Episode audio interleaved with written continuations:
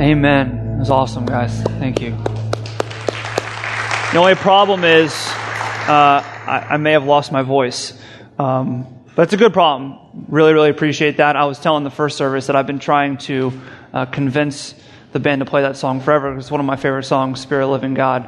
And uh, I tried to pull a coup when Ryan was gone and just like go straight to Hannah and be like, yeah, Ryan really wants you to play this. I mean, but I really appreciate it. It's a really powerful song to me.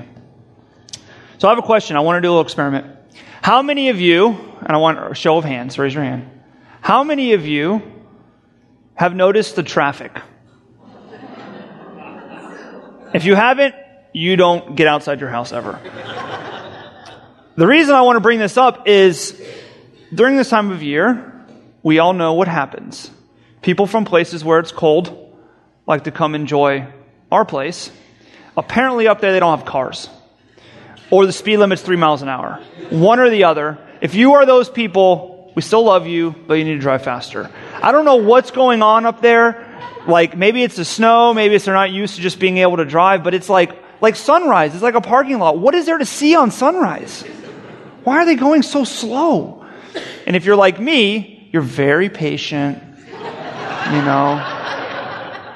No, if you're like me, you're honking and you're weaving and you're screaming and you're like, it's 45 miles an hour. Why are you going two? This doesn't make any sense. But the reason I bring this up is because if, if you are like me, you have a really hard time slowing down. The, and this is our culture in a lot of ways, right? We're very busy culture. We go, go, go. We wake up in the morning. We know what we're going to do. We got our coffee pot set. We get up. We drink our coffee. So we get the jet fuel and then we get out and we start hammering away at things all day. We come home. We get stuff done. We make dinner. And then maybe we chill out and watch an hour of TV. But then sometimes we feel like we should be doing work while we're watching TV. So it's like we're always going. It's really hard to, hard to slow down. And it affects us in traffic, obviously. But I say that because I think one of the issues that we have, especially when we come to passages like we're going to read this morning in 1 Samuel 10, starting in chapter 17, so you can turn there in your Bibles, is we don't slow down when we read Scripture. We rush through it. We try to read it. We try to get it. Good story. Great. Okay. Next chapter. Or we did it one time. It feels good. The problem is we have to slow down, especially in passages like this, especially in the book that we're going through, we have to slow down. We have to think. We have to ponder. We have to reflect. We have to focus. And so, what we're going to try to do this morning is slow down. We're going to try to slow down and just work through the passage together and kind of see what the Lord can bring to us when we spend time thinking and focusing and trying to analyze what is actually happening in the story instead of just read through it and get it done. So we're going to jump in at verse 17, 1 Samuel 10. Verse 17 says this Now Samuel called the people together to the Lord at Mizpah. And he said to the people of Israel, Thus says the Lord, the God of Israel, I brought you up, Israel, out of Egypt, and I delivered you from the hand of the Egyptians and from the hand of all the kingdoms that were oppressing you. But today you have rejected your God who saves you from all your calamities and your distresses, and you have said to him, Set a king over us. Now therefore present yourselves before the Lord by your tribes and by your thousands. So you can tell it's election day in Israel. All the people gather together at this place called Mizpah. So they all come in town. And this is an interesting place. This is a significant place. If you've been tracking with us through Samuel, remember in chapter 7, something crazy happens at Mizpah. They're there the Philistines are, are clamping down on them, and they don't have anywhere to turn. So they turn to God, and they ask God in prayer to help them out. And God sends thunder down, and it confuses the Philistines, and they destroy them, and they're saved. So this is a very powerfully stimulating site. It's a sacred site. It's an important site. So they gather here to elect a king. And Samuel's got one more opportunity to kind of stick the knife in and say, listen, do you know what you're doing here? You're rejecting your God. You're rejecting the true king. The same guy, the same God that brought you out of Egypt, that delivers you from all the kingdoms that were oppressing you, a God that can deliver. You're rejecting him because you're saying, we don't want you anymore, God. We'll come to you when we need you.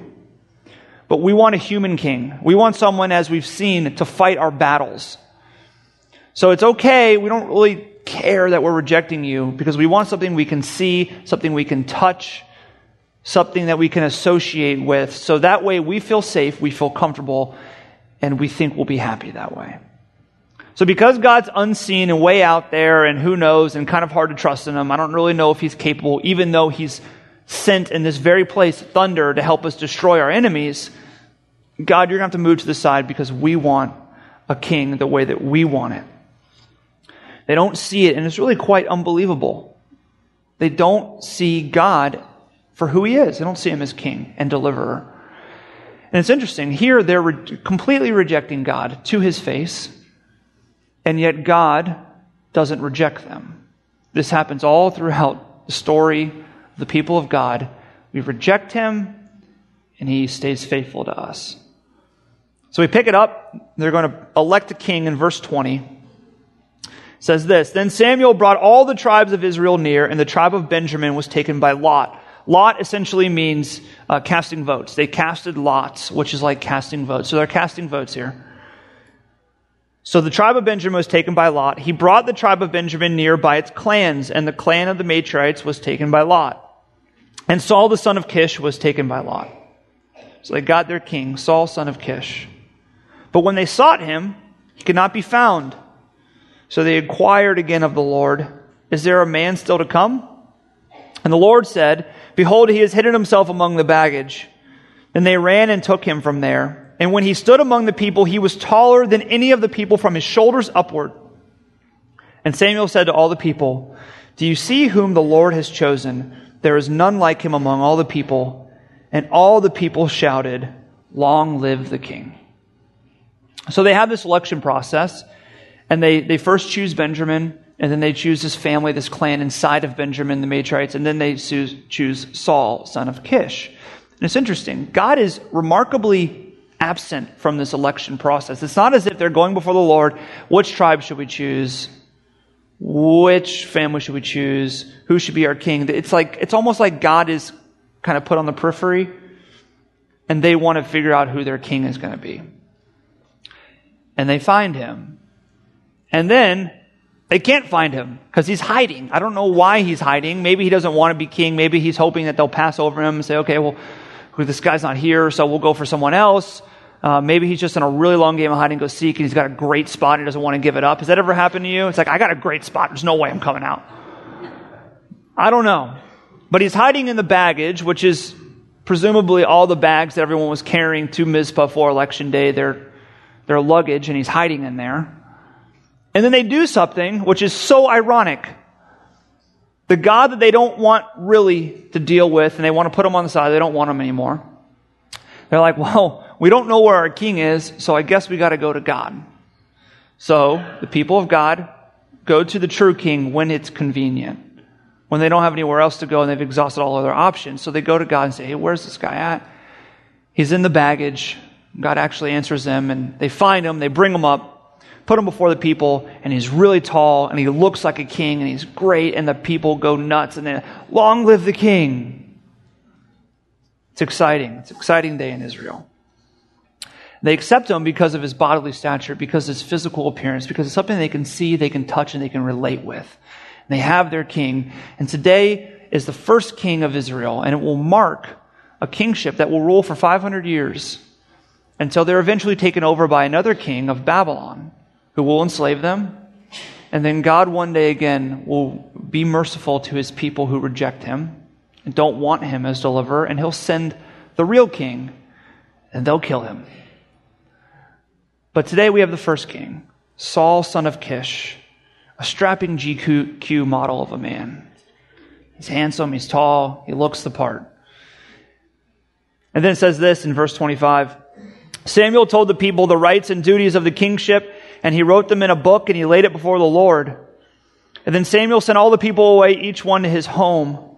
Sam also went, Saul also went to his home at Gibeah, and with him went men of valor whose hearts God had touched.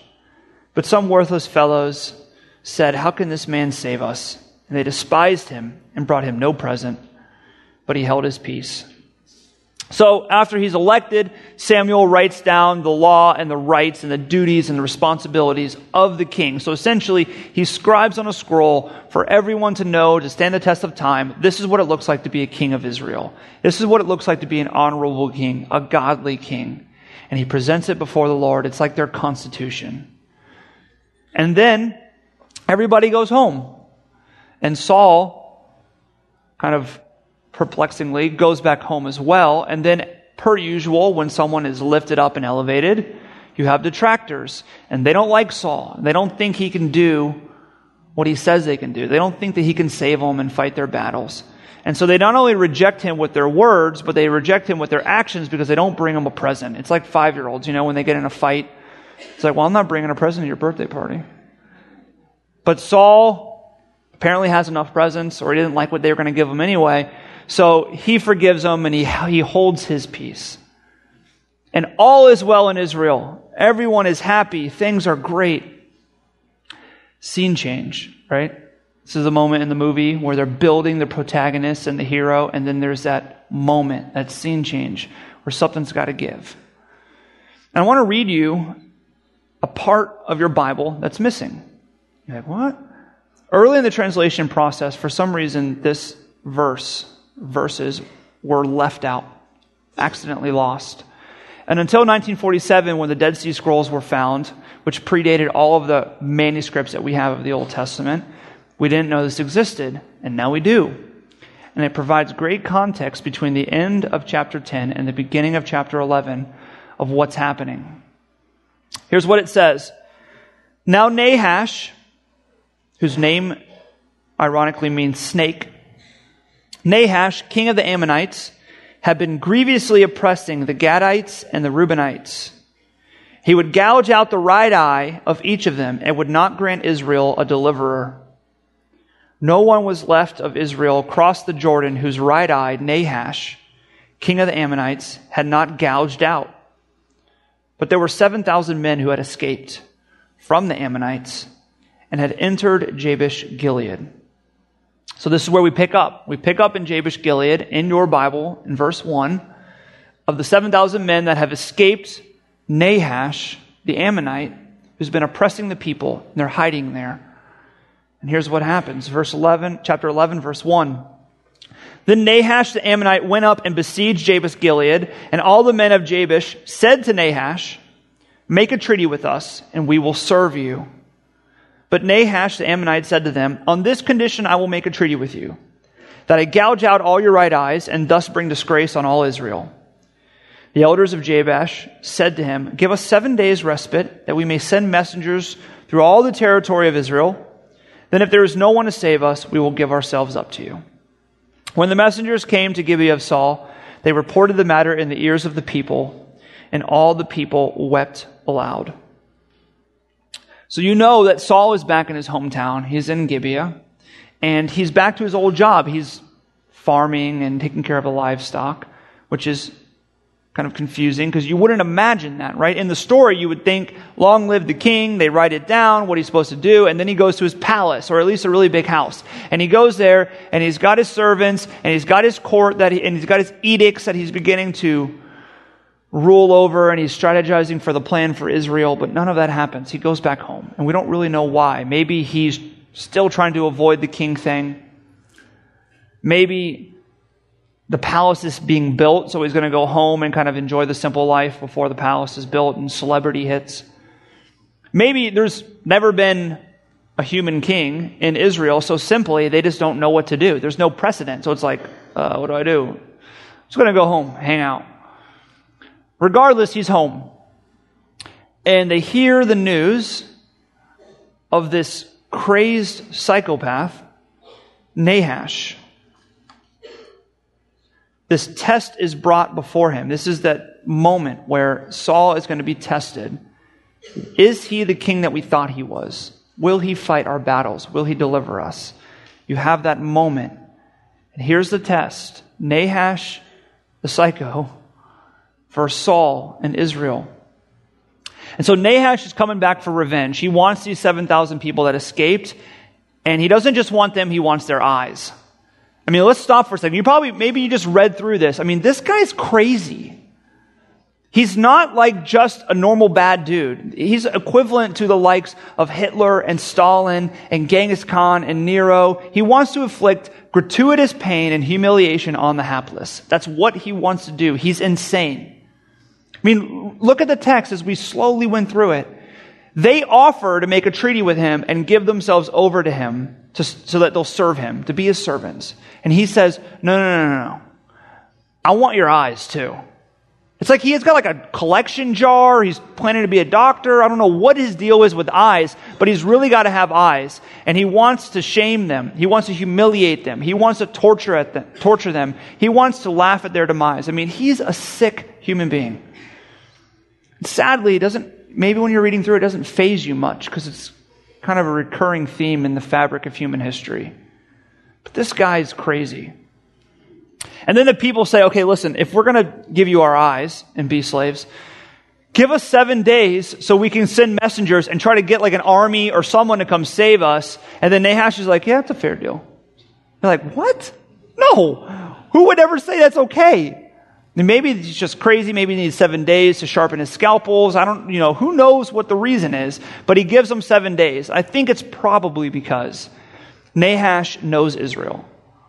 And he doesn't think anything's going to happen. He doesn't expect anybody to come. So he's like, I'll give you seven days as long as I get your eyes. We're good. Because he knows Israel's been infighting and totally disoriented and scattered about. He has no idea that there's a king. And frankly, he doesn't really care who the God is either. So now we're in verse 5 when Saul hears about this. Says this Now behold, Saul was coming from the field behind the oxen, and Saul said, What is wrong with the people that they are weeping? So they told him the news of the men of Jabesh. And the Spirit of God rushed upon Saul when he heard these words, and his anger was greatly kindled. He took a yoke of oxen and cut them in pieces and sent them throughout all the territory of Israel by the hand of the messengers, saying, Whoever does not come out after Saul and Samuel, so shall it be done to his oxen. Then the dread of the Lord fell upon the people, and they came out as one man. When he mustered them at Bezek, the people of Israel were 300,000, and the men of Judah 30,000. And they said to the messengers who had come, Thus shall you say to the men of Jabesh Gilead, Tomorrow by the time the sun is hot, you shall have salvation. When the messengers came and told the men of Jabesh, they were glad. Therefore the men of Jabesh said, Tomorrow we will give ourselves up to you, and you may do to us whatever seems good to you. And the next day Saul put the people in three companies, and they came into the midst of the camp in the morning watch, and struck down the Ammonites until the heat of the day, and those who survived were scattered, so that no two of them were left together. So Saul hears about this. He hears about what's happening and the oppression. And it says that immediately he's rushed, he's overcome with the Spirit of God. And his anger is greatly kindled. And this is that moment in the film, right? Where there's that turning point, there's that scene change, there's that test, and you're getting jacked up because you know what's about to happen. You get on the edge of your seat, you're screaming at the TV, which makes no sense. You're thinking maybe I should punch the wall right now. If someone breaks in, I'm going to beat them down. It's going to be awesome. You're just jacked out of your mind because it's game time, right? It is game time. And you would fight in the battle if you could get in there. But let's stop for a second and slow down. Notice what happens. Saul hears about the oppression and this crazy guy named Nahash, whose name means snake and the Spirit of the Lord rushes upon him and kindles his anger greatly. Why does this deserve a pause? Why should we think about that as we're reading through? Well, it shows us something about our God, it shows us something about our King. We have a King who hates oppression, and he hates the oppressor. And he wants to rescue and deliver the tortured and the humiliated and the suffering and the oppressed. He wants to be the deliverer for those that don't have one. So our king is. So he overcomes Saul and he moves them to action. And they go out and they gather together all these people. And Saul's like jacked up, so this is kind of weird if you're picturing it. He's like jacked up, he's got the spirit. Maybe he pulls out a sword and starts cutting the oxen up. You're like, whoa, Saul, calm down, bud. Let's save that for the Ammonites. That's weird. But he cuts the oxen in 12 pieces and he sends it out to all the tribes, invoking an image that you read earlier and you've heard of in Judges 19, where the concubine is abused and murdered, and she's cut up into 12 pieces and sent out to all the tribes as a sign and a symbol for the depravity of Israel and as a call to action, to change, to say, look who we've become. We need to do something about it. And so Saul is invoking that image and he sends out the oxen and the people get it and they're moved and they come together as one man and it says there's 300,000 men of Israel and 30,000 men of Judah. It's 330,000 people, but if you don't slow down, you won't notice something. There's a separation between Judah and Israel, which is weird because Judah is a part of Israel. But the author is hinting at the division that will come between Judah and Israel one day.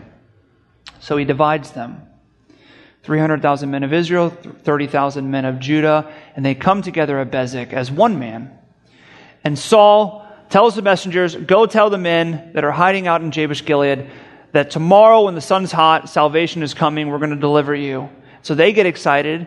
And I think the next verse, when it says that they went and told someone that tomorrow we'll give ourselves up to you and you can do whatever you want with us, I think they're actually telling Nahash that as seems like a clever lie to kind of keep him off of his toes because earlier they said that they will give him whatever they want. So Nahash thinks that they're going to give themselves up tomorrow, and Saul comes in the morning with his company and three companies, and he comes and he utterly destroys Nahash and the Ammonites when they're least expecting it. And it says that they were destroyed to the point that there were few people left, and even the people that were left were so scattered that no two of them were together. It's like in the war movie, you know I'm talking about, where there's a war and there's that guy that's kind of disoriented and his ears are ringing, and it's really confusing, and he doesn't know where anybody is, and he's all alone. I mean, that point of destruction.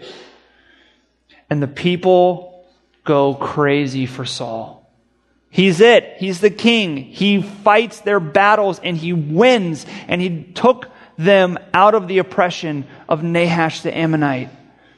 He delivered them. And then you see next that they're so excited and so pumped for Saul that they want to go destroy his detractors. It says in verse 12, Then the people said to Samuel, Who is it that said, Shall, shall, shall Saul reign over us? Bring the men that we may put them to death. But Saul said, Not a man shall be put to death this day. For today the Lord has worked salvation in Israel. And then Samuel said to the people, Come, let us go to Gilgal, and there renew the kingdom. So all the people went to Gilgal, and they made Saul their king before the Lord in Gilgal. There they sacrificed peace offerings before the Lord, and there Saul and all the men of Israel rejoiced greatly. So they want to kill his detractors, and Saul says, No, let's not do that. We don't want to put anyone else to death. And then Saul, to his credit, does something great. He gives all the credit and honor and glory to God. He says, I, I know that I led and I'm the king and we, we destroyed them and it was great and it was a clever tactic. But God's the one that delivered us today. He's the one that works salvation today. So we need to ascribe him the honor and the glory, put him in his proper place. So whether or not the people heard it, Saul promotes that and says it's the Lord that delivered us. And they go to Gilgal and they renew the kingdom and they sacrifice peace offerings or thank you offerings to God, and they rejoice greatly. Great story. Phenomenal story. Enthralling story. The last few chapters of Samuel could be made into a movie, and it would be awesome. But what do we get from it? What do we take from this? And as I mentioned earlier, if you were doing personal worship and if you've read through this passage, it can be a mixed bag, right? It can be enthralling in one moment and exciting because the stories are incredible. But at the same moment, it can be extremely frustrating because you're reading through it and you're like, I don't know a lot of this stuff. I don't know what a lot of these things mean. I'm kind of confused. And so you read it one day and you maybe write in your journal a few things. God, you're great. Saul was pretty cool. Whatever you're writing. And then maybe you justify, I don't really need to spend any more time in it this week because if I read it again, I'm not going to get anything out of it. I read it one time, I got the story, check, we're good. Because it's really hard for us in the Old Testament and historical literature in particular to get something out of it. The New Testament's way easier, so is Psalms and the Proverbs. It kind of says, do this, don't do that, think this way, don't think that way. This is a good idea, this is a bad idea. Your God loves you, here's how much He died for you, rose from the dead. It's, it's easy stuff. Not easy, but easier. This is a lot more difficult, especially because we don't slow down. We just read through it. We don't slowly read, think, reflect, ponder. And I think that if we really valued God's word as his word, it would excite us to slow down, to really slowly work through it. And ultimately, a Reformation Study Bible helps as well. So if you don't have one of those, you should get one. They're $25 in the back. They got notes in the bottom. Shameless plug. But I think what we're about to look at, what we're about to see, every single one of us in this room could get. Every single one of us could understand if we just slowed down. If you look at the passage, it's framed in an interesting way. The very beginning part talks about God delivering his people from oppression. Samuel talks about them being delivered from Egypt. And then you have the people electing a king. And then right after that, in the next section, you have Samuel writing down the list and the duties of an honorable, godly king. Then you have a scene change. You have the example of a dishonorable, ungodly king in Nahash. Immediately after that, you have Saul proving himself to the people as the rightful king. And then lastly, you have Saul ascribing the glory and the honor to God as being the deliverer from the oppression, not him. And so when you look at this and when you ponder and when you think about this passage, a lot of insights may jump up, and those are valid and those are good. But I think one really stands out, and it's this the king delivers the oppressed from the oppressor. It's a simple idea. We've heard it a lot, right? We get it. We know it. God delivers the oppressed. He sets the captive free. He saves us. He rescues us. He forgives the condemned. We get it. We got it. We know Jesus is Savior. That's the whole idea, right? He saves us. But I don't think we get it. I know that a lot of times I don't get it. And it's really easy to tell that because I could just have to look at the thrones that I have in my life and where I put God, right? There's one throne, or maybe a few, that are really important to me. And God's on that sometimes, but a lot of times He's moved to the left or to the right. And let's give ourselves some credit. It's a pretty important throne that we put God on because you're here this morning at church. That's good. If you believe in Jesus as your Savior, you know that you're forgiven and that you'll be with Him one day. That's good. There are probably moments and times and varying degrees of circumstances that you trust in God and you believe in Him. And that's good. But is He your sole source of deliverance? I mean, truly, is He the one that you, you seek after and you trust in for safety and comfort? This is a really probing question, at least it was for me as I wrote it down. If you lost everything, everything, would you still have everything? Everything that was important and valuable to you, if it was stripped away, would you still have everything you need?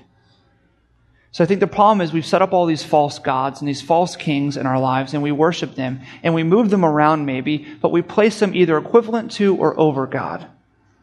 And so we have a hard time trusting in and believing and seeing in practical life God as our sole deliverer, our sole source of safety, comfort, and satisfaction. Because at the end of the day, I don't think we really think we're oppressed. We don't really think we need saving. We don't really identify ourselves as captives. Now, maybe sometimes in struggle and suffering, we place God as supreme and we view him as deliverer because we got nowhere else to turn like the Israelites when they couldn't find Saul. They're like, okay, we can't find him. God will go to you. Certain times, maybe. But most of the time, we have everything we want more, and we don't think we have enough. And so what do we do? We run, we grind, we toil, we get busy, we're active, we're trying to achieve more, collect, gain. All for the purpose of trying to keep ourselves free, keep ourselves safe, comfortable, happy, satisfied. We want to stay away from the burden of financial struggle or physical struggle or emotional struggle. We want to stay free of discontentment. We want to stay free of bondage. We want to stay free of discomfort. It's how we live and what we live for. And if we do a little introspection and we look behind our pursuits and the attitudes and the motivations that we have, we can realize that they're a little bit off. I mean, why do you in your heart believe that you need fill in the blank? Or fill in the blank? Why is it so necessary that without the achievement or the collection of fill in the blank, you may not be happy and it may be uncomfortable? Why will it keep you safe? Why will it keep you comfortable? Why will it make you happy? See, this is, this is what we journey through. This is the process through which we journey through. This is our subconscious that affects our conscious. And it's a lie, and it's an insidious lie. And it's not just insidious because the kind of Christian phrase that don't trust in anything besides God because it'll fail you one day. Though that's true, it's deeper than that. It's way more insidious than that because not only will it fail you one day, the very things that we pursue that we think are freeing us and making us comfortable and making us safe are in fact oppressing us and putting more chains on us and making us less and less free. Though we think it's the opposite. Essentially, we look at our oppressor when we trust in all these other things besides God as our deliverer, and we say, You can have our right eye and our left and everything else. Because Christianity is not some neat, nice package to create moral people that help maintain the status quo in society. Christianity is insane. It's crazy. And if you've never thought that, you need to think that. It is crazy. And it stands in the face and completely against everything that culture and everything outside this, these doors promotes. Here's what Christianity says God loves and has a passion for freeing the oppressed. So he took action, and here's what he did He came as a human being. God came as a human. Think about that. In a virgin. That makes a lot of sense. And was born in a dark, smelly cave and placed in a feeding trough. The king of the world, first place to sleep, was in a feeding trough. And then he lived humbly for 30 years. We know very little about his life. And then he has three years of public ministry. And what does he do? He loves, he forgives, and he frees the oppressed. The oppressed emotionally, prostitutes. The oppressed physically, the blind and the lame, and the oppressed spiritually. Well, everyone. And he said he was God. He said he was king. He said he had a kingdom and that you could be a part of it. But he also said that you had to be perfect. So we had a little problem. And, and then this king said, Don't worry, I got you. I'm a sacrificial king. I'm very gracious. I'm very merciful. So I'm going to destroy the oppressor who's oppressing you. I'm going to expose his lie. I'm going to destroy the snake. And I don't need 330,000 men to do it. I don't need a cleverly crafted lie so that I can come ambush in the morning. I'm just going to do it myself, and I'm going to do it in a really weird way. I'm going to allow him to think he's won by killing me. And he's going to celebrate, and it's going to be three days of a party, and then I'm going to come out of the grave. I'm going to actually resurrect from the dead, and I'm going to prove that I am, in fact, the king that I said I was. And then I'm going to build up an army of people. We'll call it the church. And it's going to be armed with the Holy Spirit, and it's going to fight battles, not with swords, but with love and respect and a gospel message that the oppressed are set free with the Holy Spirit. And this oppressor will have to watch as the church, as the army of the Lord is built up until the final stomp comes one day. And the church, the army, will not believe the lies of the oppressor because that makes no sense. And we won't make treaties with him. This is Christianity. This is what it means. This is the context that we're to live our life in every day in every pursuit and everything that we do. We were oppressed people, but we have been set free. And if we really truly believe that, it sounds insane to believe the lies of the psychopath that once oppressed us. And the Bible is named Satan. It's insane to believe his lies because we've been set free. So we're not going to make any treaties with him because we have a new king, we have a new ruler, and we have a new kingdom. And we're going to live the way that that kingdom tells us to live because we should trust that that's where safety, comfort, and satisfaction comes from. Not from all the other little things that we put up above. We are delivered people. And we need to encourage each other in that. We need to live in that freedom. We need to be the church, the army of the Lord that comes together and challenges and encourages each other to believe that truth. That we are set free and we are free to live for our King, and we should reject the treaties and the lies that our old oppressor wants us to believe. May we believe that. Let's pray. Lord, we thank you so much for this morning and this time together, gather together as the army of the Lord and to worship you because you are so great. You are unfathomably great. And Lord, you are unseen, but you are so near. God, we pray that we as a church would trust you, that we would believe you, that we would recognize the different thrones and the different kings that we have set up over you and equivalent to you, and that we would tear them down and place you as supreme where you deserve to be. That we wouldn't seek you when it's convenient and when there's no other options, but we would seek you daily that we would live within the context that we have a king who's freed us and placed us in his kingdom. That we were oppressed, but now we're rescued. Lord, help us to see you as our sole deliverer and the one that provides true safety, true comfort, and satisfaction.